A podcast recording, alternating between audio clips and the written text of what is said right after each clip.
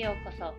このチャンネルは都内で働く20代 OL のりんたろが紙とペンで自分を大切にをモットーに社会人からの自己分析セルフケアについてゆるくお話ししていきます。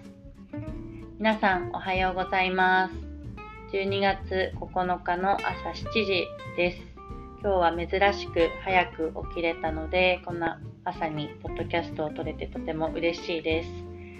いよいよ12月も半ばに差し掛かりまして忘年会シーズン到来っていう感じであの私も今週から3件ぐらい飲み会があるので ちょっと飲みすぎないように気をつけたいと思います。はい。今日は今日のテーマは、えー、ネガティブに悩むことが努力だと思っていたというテーマでお話ししたいと思います。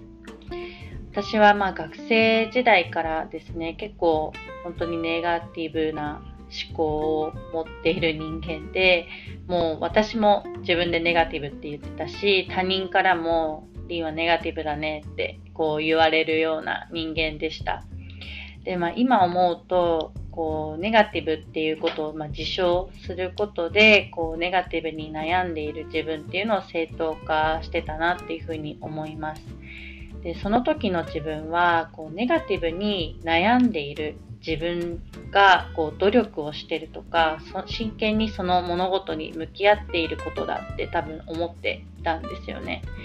だからこうネガティブに悩んでこう考えてるふりをしながら、まあ、信頼できる、まあ、友達に会ってこう悩みを打ち明けたってもこうその時は相手に伝えてこう大丈夫だよとか励まされて元気が出るけど一人になるとまたネガティブに戻って元通りっていうサイクルを繰り返していたんですよね。でよくこう悩むと考えるは違うっていうふうに言われますが私はまさに前者の悩むっていうことだけをしてこう考えるっていうことをしていませんでした。でやっぱり悩んでいるだけでは何も解決しないですしこうどうしようどうしようってこう思考が堂々巡りになっているだけで具体的にじゃあ何をすればいいのかっていうのこう解決策は全く頭の中にない状態だなって思います。でやっぱり考えるっていうことにシフトしていくことでこう自分なりに何ができるかっていうことを、えーと考えることができると思います。で悩むから考える今の思考に変わったのが、まあ、なんでだったかなって思うのが、えっと、ポイントがま2つあるかなっていうふうに思っていまして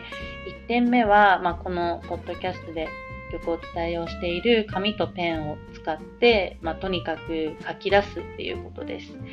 でまずはやっぱり何かモヤモヤしてたりとかでも理由がわからないっていう時にこう今の感情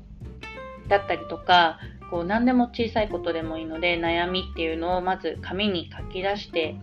みてください。でそうすると意外とこう書き出した問題をこう客観的に見てみると意外となんか大したことないなってこうすっきりできたりとかこうこうすればまあ良かったのかなっていう次につながるような考えっていうのが浮かんでくるんですよね。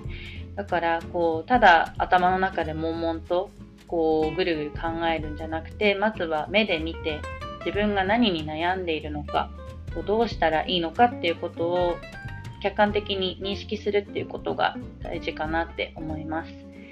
で2点目はその書き出した上で自分自身にコントロールできるものとできないものっていう二軸でその書いたことを分けてみるっていうことを私はやっています。でそれはなんかこう色分けするとかこう赤は変えられる青は変えられないみたいな感じで色分けすると分かりやすいかなって思います。そうすると青の変えられないものって自分で考えても何もならないですよね。自分の力ではどうしようもできないので。なので、青で囲ったものはもう何ももう見なくていいものっていう風に片付けられるんですよ。じゃあ赤に赤で囲った自分がコントロールできるものっていうのをどうしたらいいのかっていうことだけにフォーカスすることができると思います。だからそそのこう自分だ人間だからまあ落ち込んで当たり前なんですけれども肝心なのはやっぱりその後の行動かなって思います。ネガティブにただ悩んでぐるぐる思考をこう同じ感同じ思考を繰り返すだけではなくてこうどうしたら、ま状況が変わるか自分にできることは何なのか逆に自分にできないことこうコントロールできないことは何なのかっていうのをこう切り分けて考えることで未来の行動を考えていくことができるんじゃないかなって思います。それがこう本当の努力というかこうその物事に真剣に向き合っているっていうことなんじゃないかなって私は思いますネガティブに悩み続けて気づくことができました。はい、結局今回も紙とペンが解決しました。皆さんも試してみてください。それでは今日一日素敵な一日をお過ごしください。さようなら。